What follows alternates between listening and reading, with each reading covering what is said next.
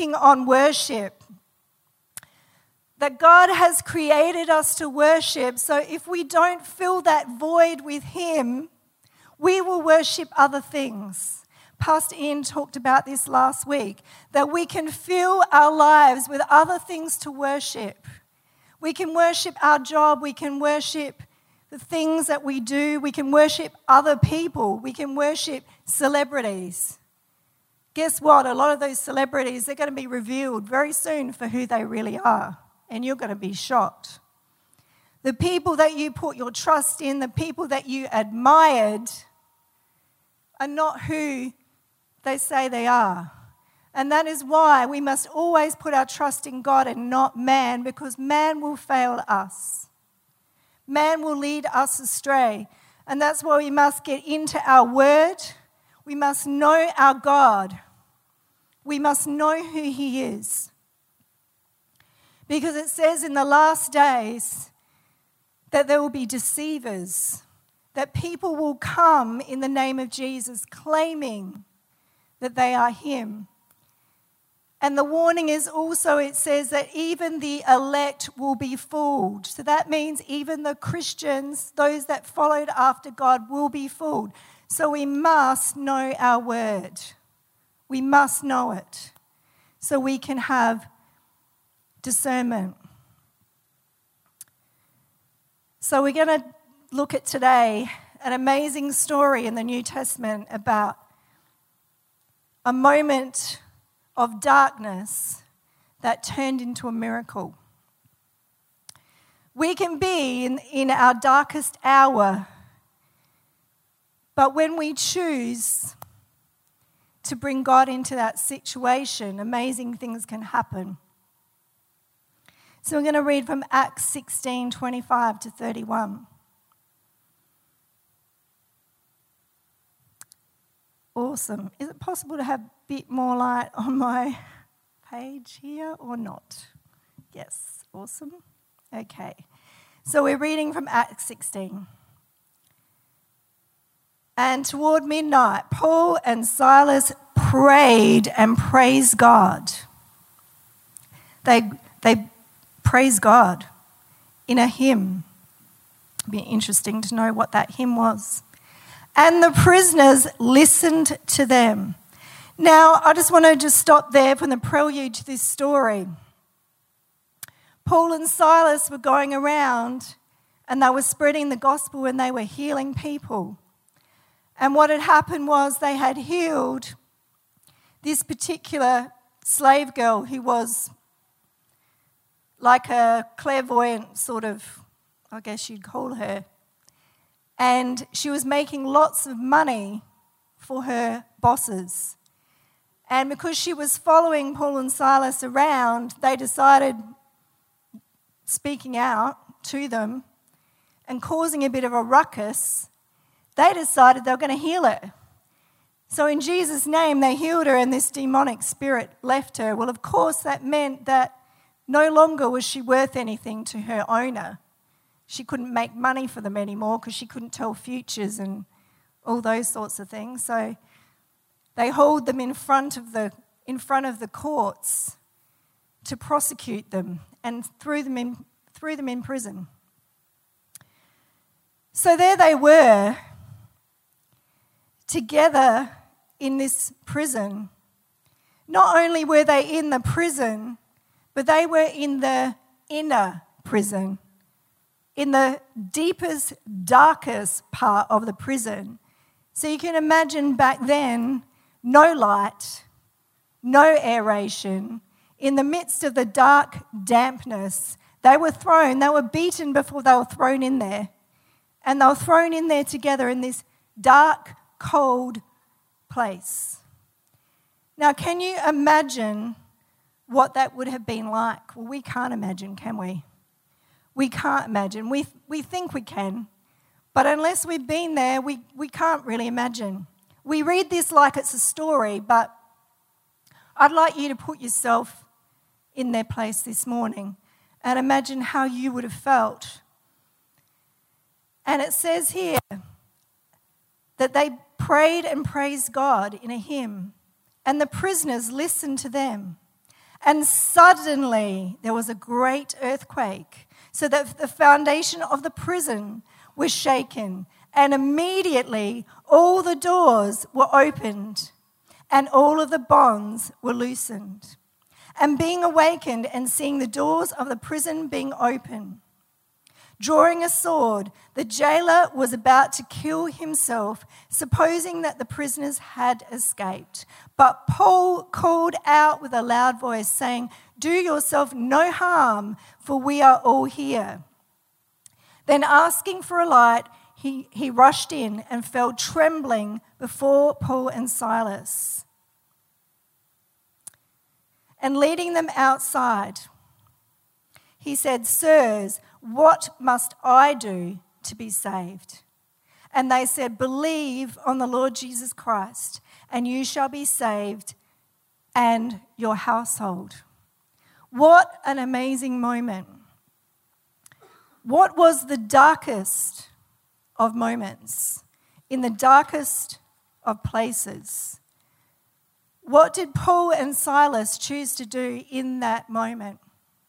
They chose to praise God. Wow. What faith. What faith. And what strength of character and virtue, and to go to that place when they could have gone to many other places. They could have gone to a place of self-pity. It's not fair. We're serving you, God. It's not fair. Now you've thrown us in prison. How many of us go there? Whoopsie. Thought I might need these. Put them there. We can all do that, can't we? We can have a pity party. Paul and Silas didn't do that. They didn't have a pity party that they were in prison. Sometimes we feel that we're serving God and everything's amazing, and I'm serving God and I'm doing all the right things, and why has this happened? Why has this happened? This story demonstrates the fact that Paul and Silas were complete, walking in complete obedience to God. They were serving him with all of their heart. They were healing people. They were making a difference. They were doing all the right things. And what happened? In the midst of all that, they were thrown in prison. Well, they could have said, "You are not with us, God. We're not serving you anymore, God, because we've been put in this place." No, they didn't. They chose to worship. They chose to bring God into the situation, because you know what? God didn't put them in that situation. Man did. Man did. And we need to remember that. God does not promise us. He says when we become and we receive Jesus into our life and our whole life is transformed, but he says, "Take up your cross and follow me." Take up your cross and follow me. So that means that sometimes things are not going to be easy. Sometimes we're going to go through trials, and in the midst of the trials, we need to look up. We need to praise God and look to him. But it's a choice, right? It's a choice. You know, the other thing that strikes me about this situation is how many of us would have turned to the other and blamed them for our situation? How many would have said, "Oh, Paul, I told you to stop going around healing people. I told you where this would end up. This happened last time. You shouldn't have been healing. I told you not to. We should have kept our head down, you know. We shouldn't have made a scene." How many of you would have done that? How many of you would have looked for someone to blame? We can all look for someone to blame sometimes for our situations, can't we? Human nature, right? Adam and Eve in the garden. What happened? Adam blamed Eve. How convenient. And Adam then blamed God as well. Blame God for giving him Eve, right? Someone's always at fault. It's not you, is it? Let's remember that when we get ourselves in the situation that God didn't actually get us into, that sometimes we've actually got ourselves in the situation because of our choices. But Paul and Silas were walking in complete obedience, and they chose to praise God. They chose to bring God into that dark cell. And what was the result of that? Not only were they changed, but the people around them were changed. I'm struck about this situation is that as they were praising, it says the prisoners were listening. They were actively listening. They could have been yelling out, going, "Shut up, we hate that song. Stop singing. We've had enough." No. What did they do? They were listening. Something was happening. Something was stirring in that prison. Something was different as they were singing, right? Something was different. Something was changing. Something in the atmosphere was moving. Something was different. Somehow, they don't know how, but somehow the darkness seemed lighter. The darkness didn't seem so dark anymore. The presence of the prison didn't seem so oppressive anymore because of Paul and Silas, because they were faithful men of God, because they had an encounter with Jesus, and that encounter changed them. We need Jesus to change us from the inside out. We need a change, a transformation, that we can change the world around us, that we don't walk around like the world does, that we walk around differently because of Christ on the inside of us, that when we walk into that dark prison cell, it is not so dark anymore because we're there, because we're there. We used to have... Um, a prophet that used to come to this church called um, Fergus, and he used to always say, you know, you speak over yourself and you say when you go places the atmosphere changes because God is on you, because God is with you. And the atmosphere changes when you walk into a room. That prison changed because Paul and Silas were there. They changed the atmosphere, and guess what? The atmosphere didn't change them. The atmosphere did not change them. They changed it, right? So this is what we need to do right now, is we are in a dark atmosphere, right? I don't know if anyone's feeling it. You're in a dark atmosphere. You walk out of your house and you're feeling it. You're feeling the despair. You're feeling the discouragement. You're feeling the fear. You've got to speak to that. You've got to speak to that. You go, where I go, it's not fearful. Where I go, there's joy. Where I go, there's peace. Because you go before me, God. You go before me, God. And you praise at home. What is the song of your heart? What is the song of your heart? What song do you think they sang in that prison? Did they sing, "How great is our God"? How great is our God? Did they sing, "The battle belongs to our God"? That's one that I've been singing to myself over and over the last six months. The battle belongs to our God. The battle belongs to our God. Whatever your song is, sing it out. Sing it out into the atmosphere. Sing it out and your circumstance will change. Sing it out. And, and you, you know, the world around you will become different. People will see it on you. There's been many moments of challenging times that Ian and I have walked through, and people would say to us, "Why do you still look happy?" And we say to them, "Because God has not changed. God has not changed. He's still our rock. He's still our fortress. He hasn't changed. My circumstance might be challenging right now, but he has not changed. He is still faithful to us." It says that he is with us in the valley and he is with us on the mountain. So wherever you are at this moment, if you're in the valley, if you're on the mountain, God is there. He is there. You've just got to bring him into the atmosphere. You just got to bring him in. You've got a choice to make. You can look to yourself. You can look to yourself and go, woe is me, woe is me, God, woe is me.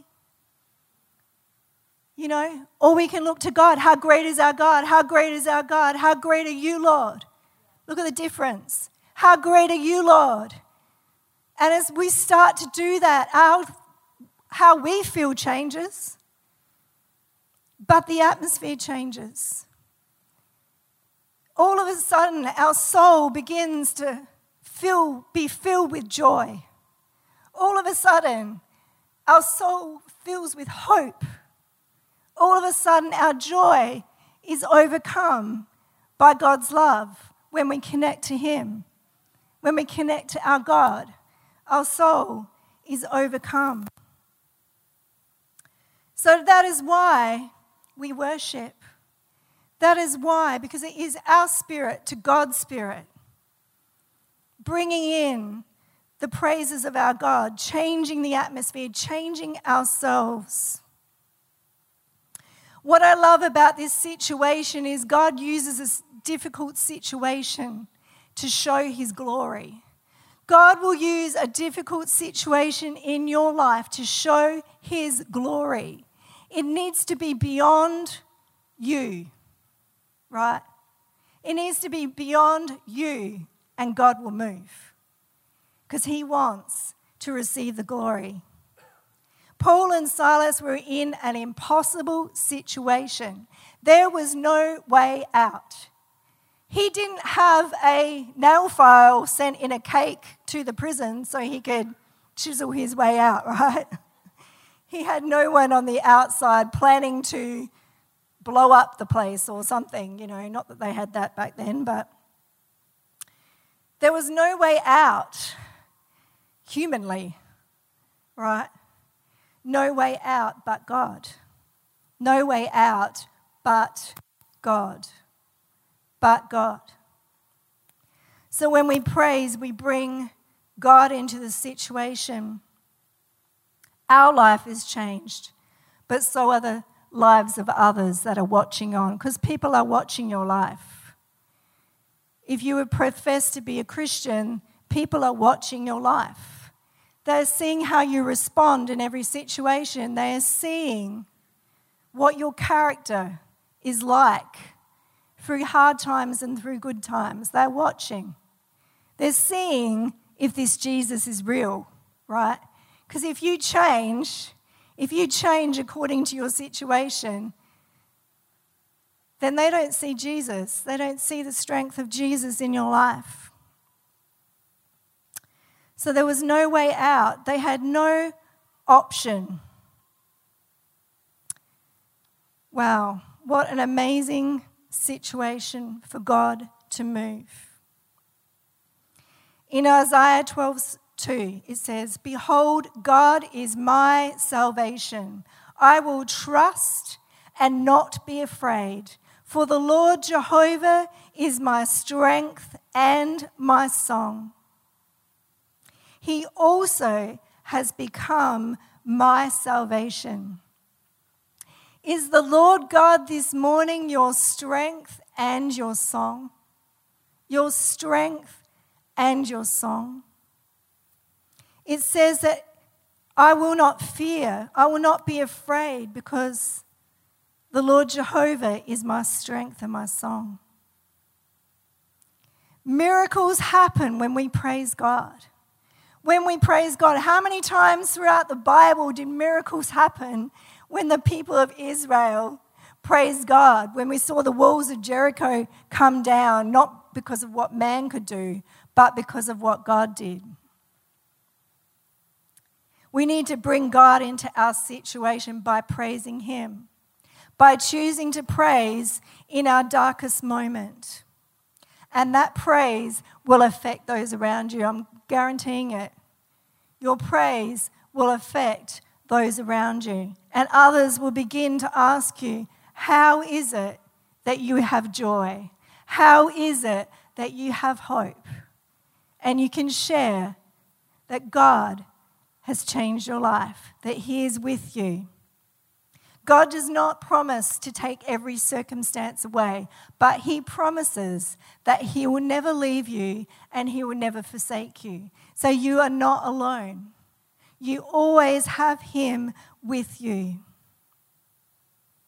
God can use the impossible to bring others to salvation.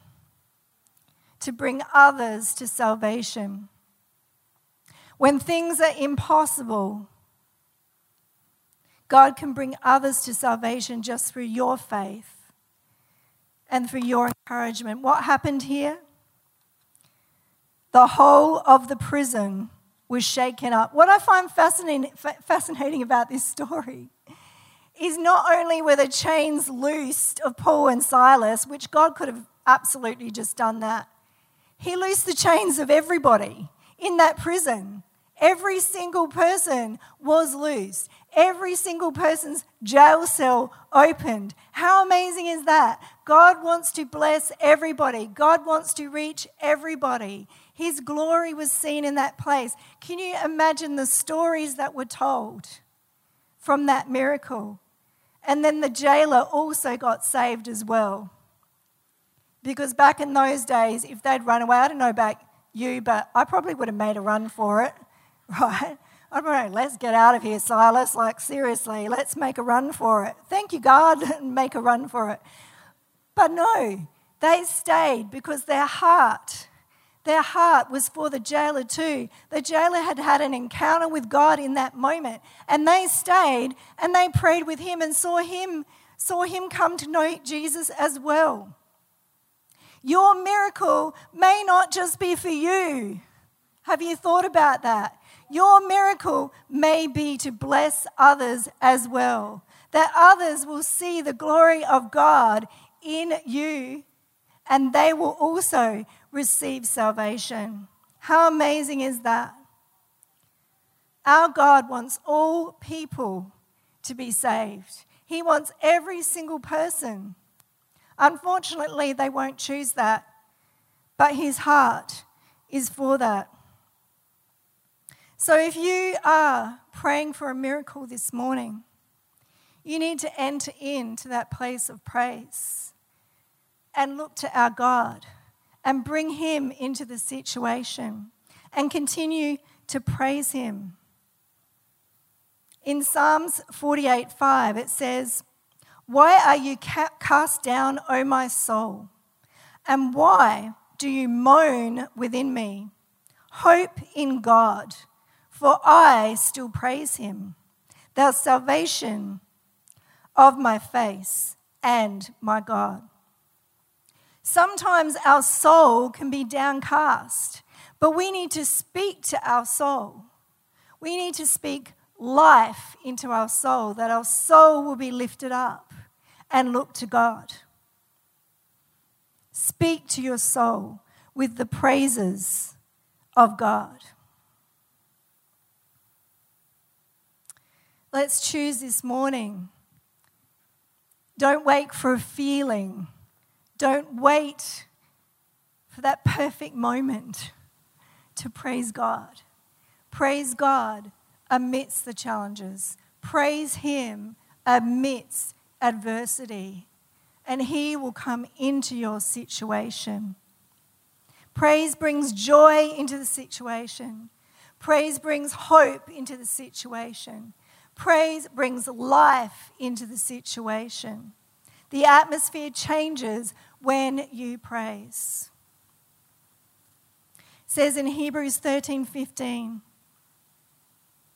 "Therefore by him let us continually offer the sacrifice of praise to God, that is the fruit of our lips, giving thanks to his name." Praise is our sacrifice. No longer do we come to the temple with an animal to sacrifice, but praise becomes that sacrifice. Your praise becomes that sacrifice to God. And that sacrifice is pleasing to him. You know what I've found over the years is that probably a sermon that I've never ever forgotten, spoken on worship, was, you can never ever kill the soul of a worshipper because their heart is so connected to God. David was a worshipper. That's why he, they could never kill him, because he was connected to God in such an amazing way. And he was human like the rest of us, but he chose to worship. He chose to worship. He chose to bring God into his situation. No matter what, whether he was running from his enemies, he was still praising God. What does your praise look like this morning? What is the sacrifice of praise that you are bringing God this morning? Is your heart connected fully to Him this morning? Are you bringing that sacrifice to Him so that your atmosphere can be changed, so that miracles can begin to take place, so that people's lives can be impacted by your praise? Paul and Silas didn't know the end of their story. They didn't know what was going to happen. For all they knew, they could have been in prison for the rest of their lives. They had no idea. They had no idea. But they chose to praise. Not because of the outcome, but because of who God is. They chose to bring God into that prison. They chose to bring God wherever they were. They brought Him in, and everything changed. Amen. Let's pray this morning. Mighty God. Mighty God, we just thank you. We just thank you, God, that in the darkest places you are there. In our darkest moments you are there. God, we just ask that you come into every situation this morning, that you bring a miracle into our situations, God. We look to you this morning because you are beyond our circumstance. You are mighty, God. We just thank you, God, for who you are, for what you've done, for what you're going to do. And in this place, we give you our hearts, our full hearts. Let's pray this morning, Lord. You know, if there's anyone here in this place, you know, and you know that you're in that dark place and you need to make a choice, a choice to ask Jesus into your life. If that is you and you go, yes, I want to ask Jesus into my life this morning, just lift up your hand, that I can pray for you this morning. It's a really important decision. Amen. Awesome. Put your hand down. Is there anyone else this morning that go, yes, I need Jesus. I need Him in my life. Mighty God. In Jesus' name. God, we pray right now. Your glory.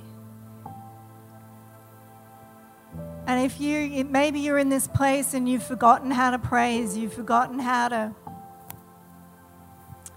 lift up the name of Jesus. Maybe you've just lost your passion. That's you. Just go, yeah, pray for me.